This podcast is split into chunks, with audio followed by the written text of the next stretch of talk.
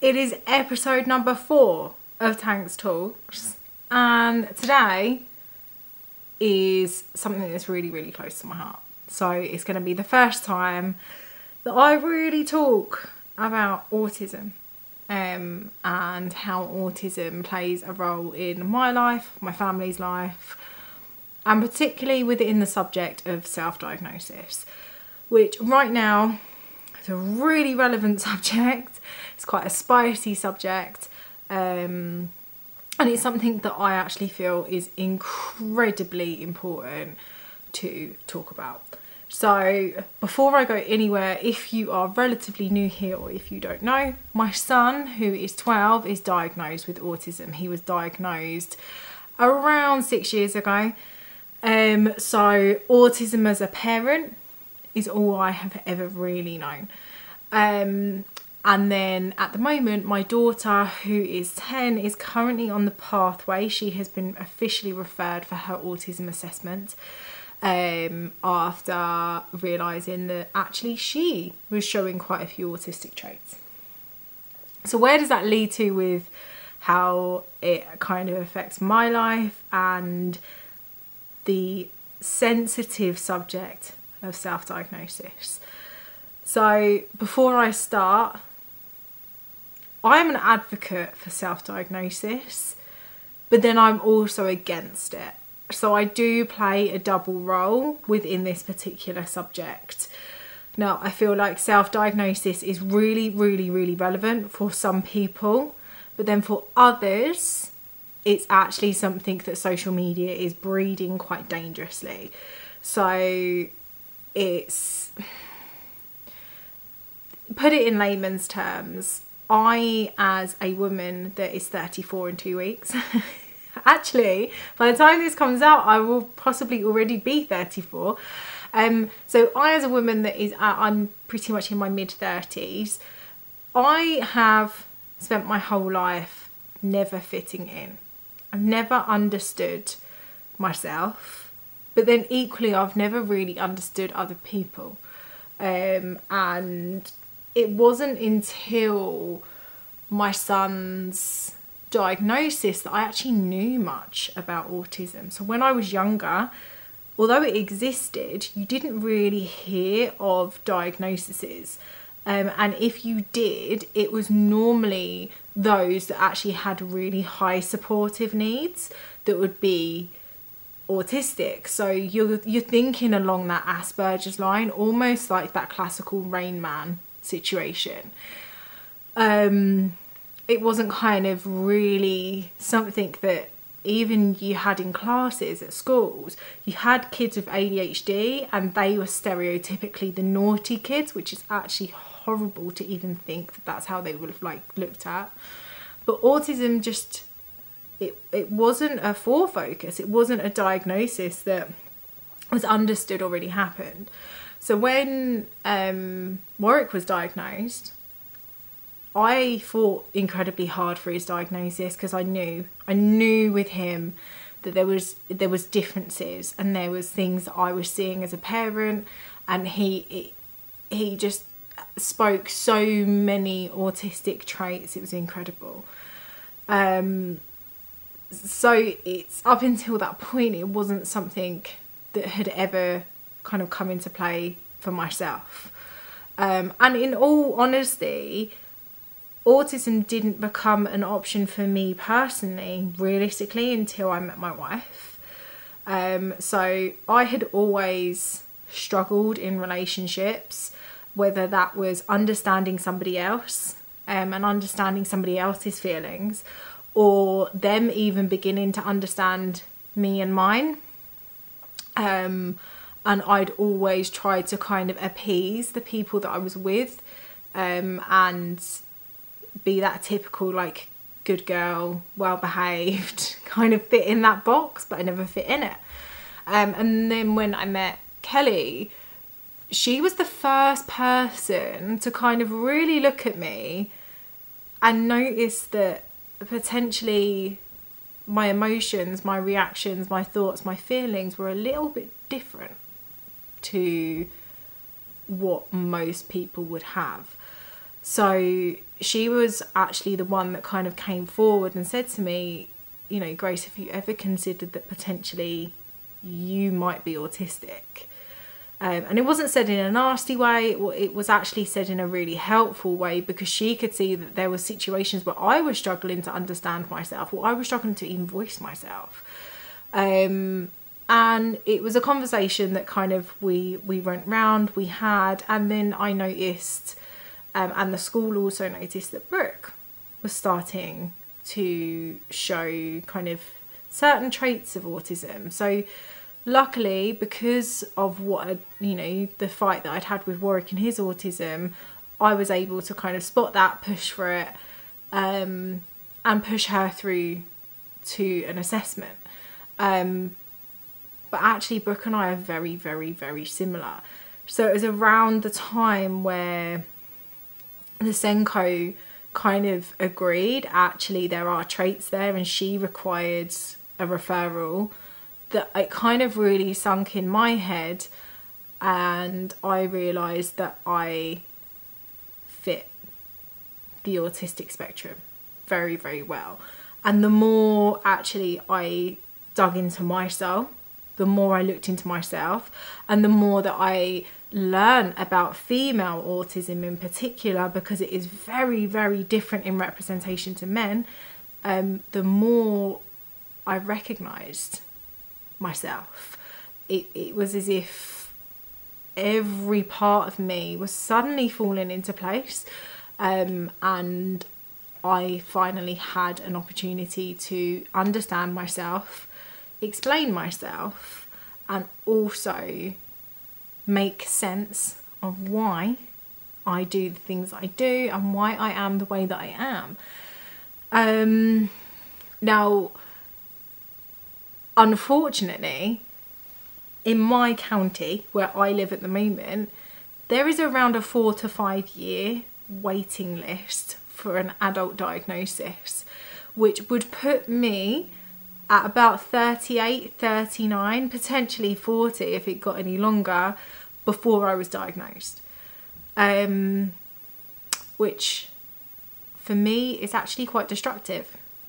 If I have to spend the next four to five years of my life not knowing who I am, not being able to say, these are my needs or this is how I feel and why, that's really quite detrimental. So I made the decision to kind of self diagnose um, a little while ago just for my own mental clarity. It's not something that I'm massively forthcoming with. It's not something that I particularly advise others to do. Um, and I'm always very open in the sense that having had one child with a set solid diagnosis, another on the pathway, um, indicates to me that actually I'm probably really valid in that diagnosis. And I did have a bit of a chat actually with um, the wonderful clinician that done my daughter's initial referral appointment. And she agreed that the waiting list is very very long. Waiting for that time is very detrimental and actually a lot of women are completely misdiagnosed. Um, so therefore self-validation is actually really very quite valid um, especially because autism is um, a neurodiversity that has no treatment. So, therefore, you might question well, if I am somebody that is self diagnosed, why why why do I not fully advocate self-diagnosis? Why why do I sometimes see it as something that's potentially quite dangerous? Um, and it's simply because I have watched as an influencer TikTok become this hub for diagnosis. So you have people making videos about autistic traits or if you do this you you have ADHD. Um, and although they're videos that make it accessible, they make it relatable, and that is really, really, really good, is also giving people the ability to look at those things, mesh them together, and confirm that actually they therefore have autism. Um, and unfortunately, although autism has come a very, very long way, um, and neurodiversity in general has come a very, very long way, especially since I was younger, it's still not like where it needs to be. Um, we still have this saying, which I absolutely hate, and I actually find it quite derogatory, of we all fit the spectrum, because actually we don't all fit the spectrum um, we're not all a little bit autistic because that completely invalidates an autist's natural struggles um, and it makes it seem like what they're experiencing, how they're feeling, and how they see the world isn't valid because everybody's on it. Um, and it doesn't work like that. You can have traits of autism without being autistic it's when there's either a really mass amount of traits or those traits start to worm and mesh together that autism, autism becomes really quite relevant. Um, so, self diagnosis from a social media point of view, I think is very, very hard. If you don't have autism potentially already in your family, um, in quite close family, I don't think self diagnosis is a sensible idea.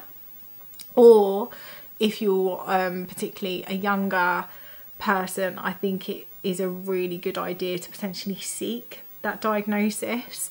Um, but I do think for somebody, I mean, put it this way there's a lot of countries, and I've said this quite a few times on social media at the moment. There's a lot of countries where if a child is diagnosed, their mum is automatically assessed. That's how well known it is that if a child has a neurodiversity, there's a big chance it's actually come from the mother line. Now, ironically, my children's father is also um, seeking his diagnosis. So it's come, I think, from both sides with my two children. My brother and my dad also show quite clear autistic traits. So for me, it's it's actually a really visible thing. It's a really visible diagnosis. And when you when you meet me, when you know me, when you see me, you know, in a somewhat comfortable state, I actually think it's quite obvious. Um, I've spent my whole life being told how rude I am, how blunt I am, how um, I can be quite to the point and non-emotional um, I always thought that's just because there was clearly something wrong with me. And actually, I get quite triggered if someone calls me rude. It, it actually really gets me because I never ever aim to be rude. That's not my intention. I have no reason to want to be rude to somebody. Um, it's just me saying what I think and what I feel. So I find that really confusing. But I, I've spent my entire life questioning why I'm a bad person because of those things when actually that I'm not. I'm not a bad person. I just don't fluff things up for other people. Like I don't have nothing and it winds me up. I don't have filler words. So, you know, I can be having a conversation with somebody that's neurotypical and they'll kind of fluff about a situation and a topic and they'll they'll put almost like these little like buffery words in to try and make the delivery smoother and I'm like just say it how it is. Just fucking say it because then I can understand it. So that's my delivery on things and that's perceived to be rude by somebody that's neurotypical. Um, the amount of times I've been rude like called rude on social media uh, and I'm really not trying to be rude. I'm just saying it how it is. Um, I still don't feel like I've got that kind of sense of validation and acceptance at the moment that I can say openly, particularly on TikTok, actually I'm autistic. Um, but yeah, there's a lot of kind of factors with me where it's actually really, really, really obvious. Um, and I've got incredibly skilled at masking um, and at covering up my traits and needs and things like that, even down to stimming. I stim all the time. Um, I have a particular stim that a lot of people actually know me for, and they think that I just do it because I'm nervous. Uh, it's not. I am literally stimming. Um, so you know, there's a, there's a, quite often an earlobe thing is part of the reason I actually plugged my ears because it makes it easier for me to play with my earlobes. But that's a really really common stim with me. Um, so self-diagnosis, I think, as much as it can be valid, as much as it can lift that lid for somebody, um, it can also be quite dangerous. But then at the same time, I think you know you better than absolutely anybody else. Um, and it is true how misdiagnosed women can be. You've got women out there that are being diagnosed with BPD when actually they have autism or just severe depression when actually they're autistic. Women mask better than men can and will, um, and that's really well known within the autistic community. So there's many women out there, especially my generation and older, that are like autistic, and I have absolutely no idea that that is the case. Um, so for women like that, women like myself, self self diagnosis is is so valid. It's so important. Um, but then you've also got that risk of giving the wrong impression to the wrong person or the wrong impression to uh, potentially a younger generation um, that kind of shuns autism towards a more dangerous side. Um, and what I mean when I say by that is in, is essentially an excuse for bad behaviour. So even I have seen some people excuse blunt, sheer rudeness or, you know, nasty, verging on narcissistic behaviour for autism. Now, that that is not that's a not an autistic trait. Autistic people are not narcissistic. They're not deliberately rude. And actually having autism doesn't inherently make you those things. So it's that's where I find self diagnosis can be somewhat tricky to navigate and somewhat dangerous because that's definitely a representation that the autistic community don't want.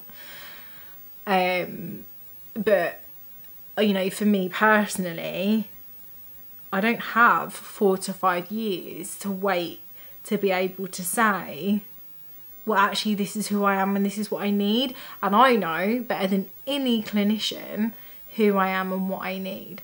I think that the current diagnosis structure is failing a lot of people, and that's why self diagnosis has become so, so vital to certain communities. Um, and actually, the diagnosis um, assessment itself is much more tailored towards males than it is towards women, and that potentially needs to change because it's always been kind of thought that autism is very much a male dominant um, diagnosis and condition, but it's not. It actually affects women very, very, very heavily. Um, and we don't have enough female autism representation as it is. So it, actually kind of a lot of women aren't enabled to get the diagnosis and the help that they need and they require. Um, and that's why they seek a self diagnosis. Um, and actually, when you speak to a lot of the autistic community, I'm incredibly lucky in the sense that a lot of my following are neurodiverse. Um, and I don't know if that's because I've always spoken so openly about neurodiversity, if it's because they have something they relate to with me. Um, but you know, the amount of messages I've never ever ever had a message from another neurodiverse person that's told me that my self diagnosis is not valid. In fact, it's the opposite. A lot of them actually say your diagnosis is so, so valid. Do not be afraid to say it. Don't be afraid to talk about it. Don't be afraid to help other people with it.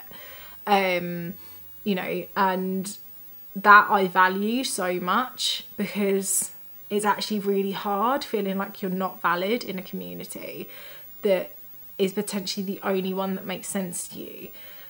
So it's generally the people that are neurotypical that will fight a self diagnosis and say that no, that's not possible, no, you can't do that. but actually you'll find that neurodiverse people won't generally do that. They won't be that kind of crass and rude.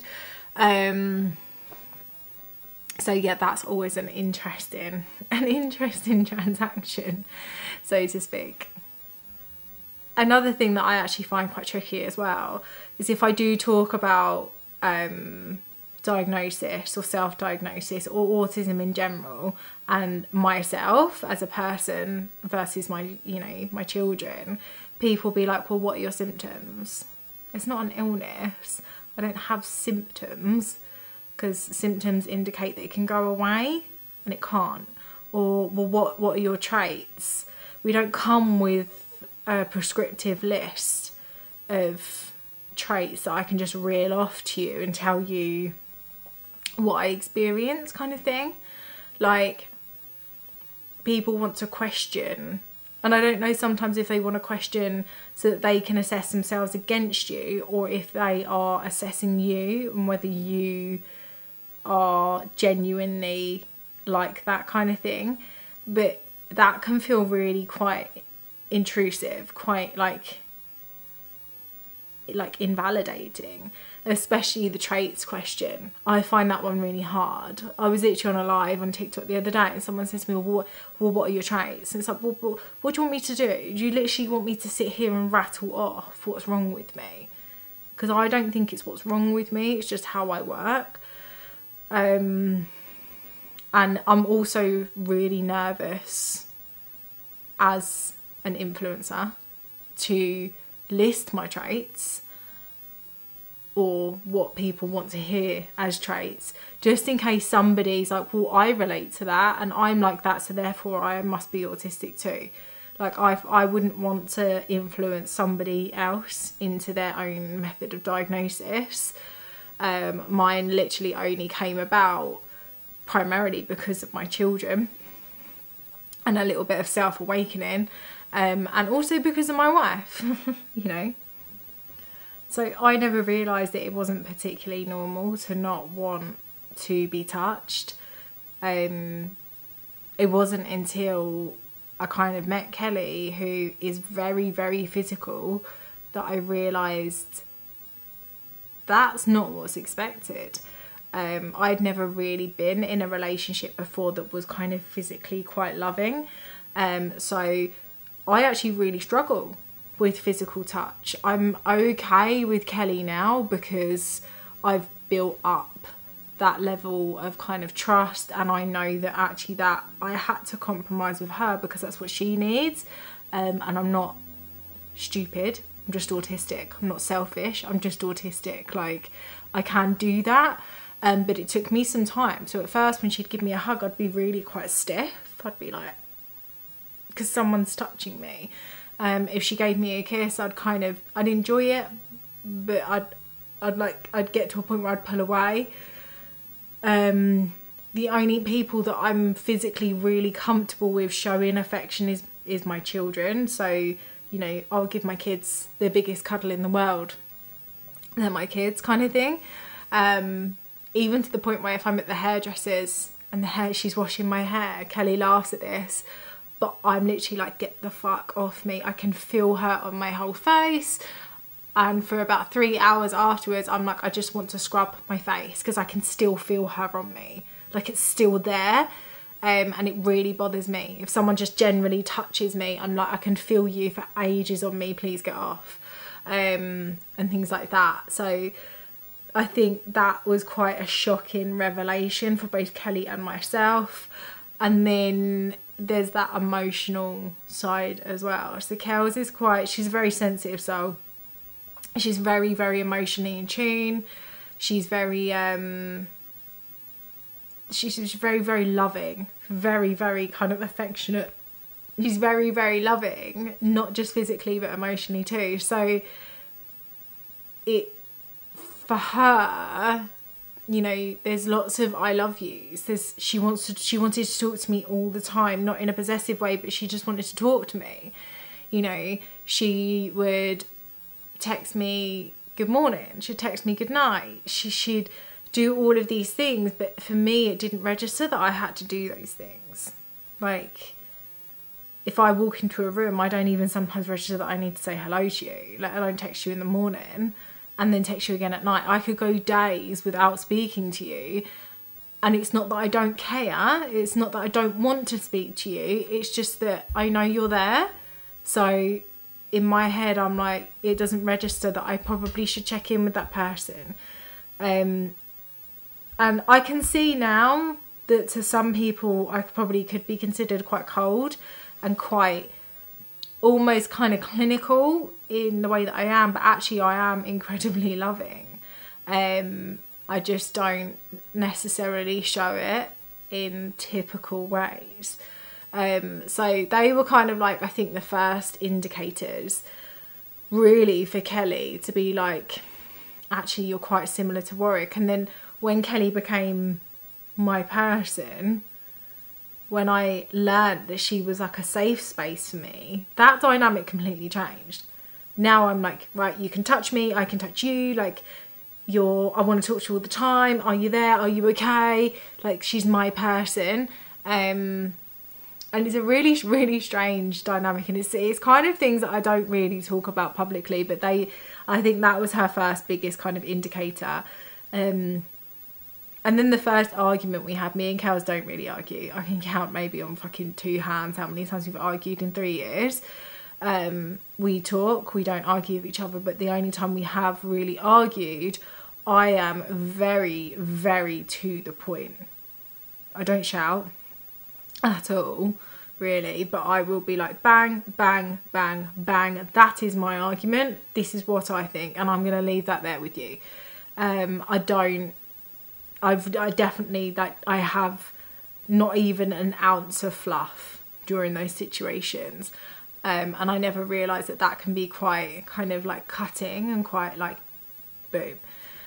So yeah, there's been there's been a lot that's come through Kelly that's really made me see myself um, and see traits that I just thought were was me as a bad person was actually it's that's my autism. Um, and then on the flip side of that, you you've got you've almost got like a big kid in me sometimes. Like sensory, I can be really aware. I'm really really noise sensitive. Um, I stim so much, like so much, and I never realised how much I was holding stims in. So the earlobe is like a safe stim, but trust me, I'll be flapping, clapping, like all sorts of things, and I now do that in public I'm that much more comfortable with myself than what I once was.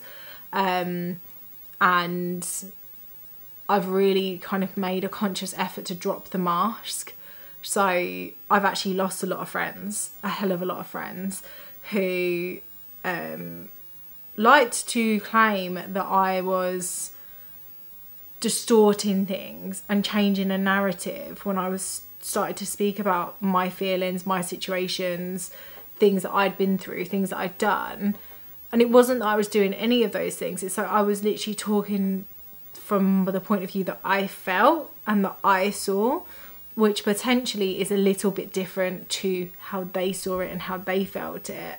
Um, and for once in my life, I was like, you know what? I'm not bending my narrative to fit you and to soothe you. So if you don't like how I've perceived something, felt something, taken something, dealt with something, been through something, that's not my fault and I'm not going to mask for you. So my dynamic of friendships really, really changed as well when I started to come forward and be more open about my autism, my autistic needs, um, and not necessarily label them like label the reasons as autism, but just be a lot more kind of comfortable in the natural me and talking through things that I'd been through. Um, a lot of people that thought they knew me, they knew a version of me that I wanted them to know because my mask keeps me safe, um, didn't like that. Kind of in conclusion, I think that for me, self diagnosis is the most valid thing that I could ever do for myself um, and I think for many, many women specifically, it will be. Um, because we seem to be very hard creatures to diagnose, unless it is like literally staring you in the face. Um, and a lot of women of my generation need that level of comfort in who they are, why they are the way they are, and understanding themselves. Because if you are not aware that you are autistic, you are at risk of hitting autistic burnout. And autistic burnout can take years to recover from. Um, and that is not something that anybody wants to have to go through. So, you know, in that moment, actually, self self diagnosis is, is so important. The pathway to getting a diagnosis is tough. Nobody should have to wait four to five years so that they can understand who they are.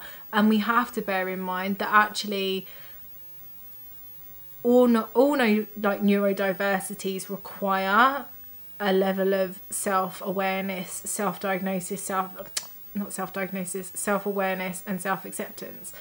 Um, however, you know, ADHD, a diagnosis clinically um, entitles you to some medications. Um, autism doesn't have that. It it actually a clinical diagnosis technically is just that. It's just a diagnosis. It doesn't it kind of give you an entryway into anything help wise. You're given this diagnosis and you're just left with it, and that's it. Um, and even a private diagnosis, yes, it can happen. Yes, you can get one if you're willing to pay a grand. And a lot of the time, it's not recognised by the NHS, so it's actually useless anyway.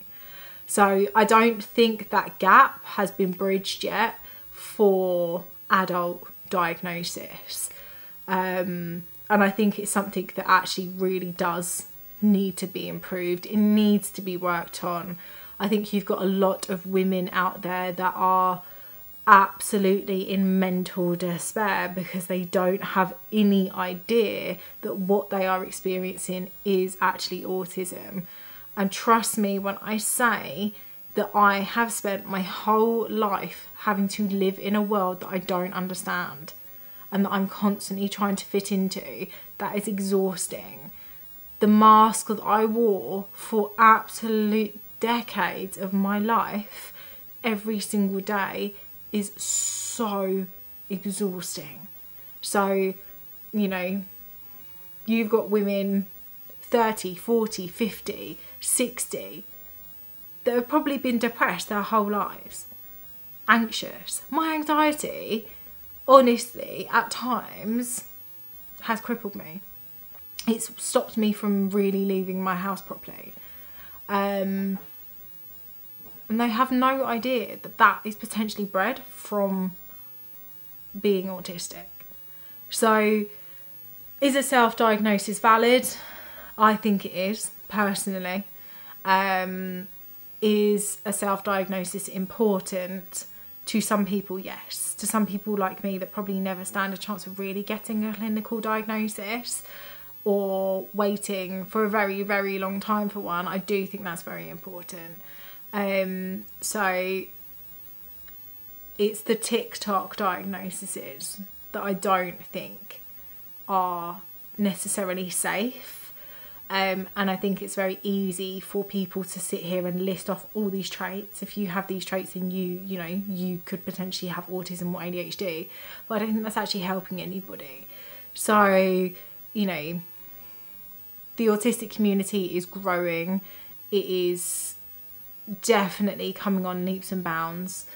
It is definitely getting to that point where equality, inclusivity, like diversity it, it's all starting to become so prevalent in everyday life um, but i think that actually there's a long long way to come for autistic people um, and if you are sitting there wondering whether you potentially have autism um, then i would say personally either do a hell of a lot of research, like a lot of research. Don't just jump to self diagnosis straight away.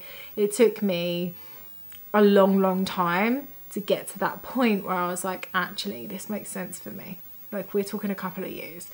Um, and if you are comfortable, if you're happy to, then definitely seek medical kind of diagnosis. So have a chat with your GP. See if you can be put on that pathway um, and get that kind of clarification for yourself. For me, I might potentially one day seek a private diagnosis. It's something that's kind of really bubbled in and out of my head a lot over the last kind of couple of months.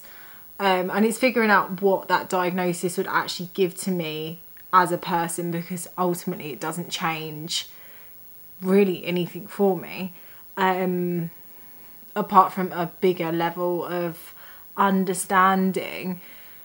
But I'm kind of at the point where, and actually, a lot of autistic women have said this that ultimately a clinician cannot tell you what you are and are not in that sense.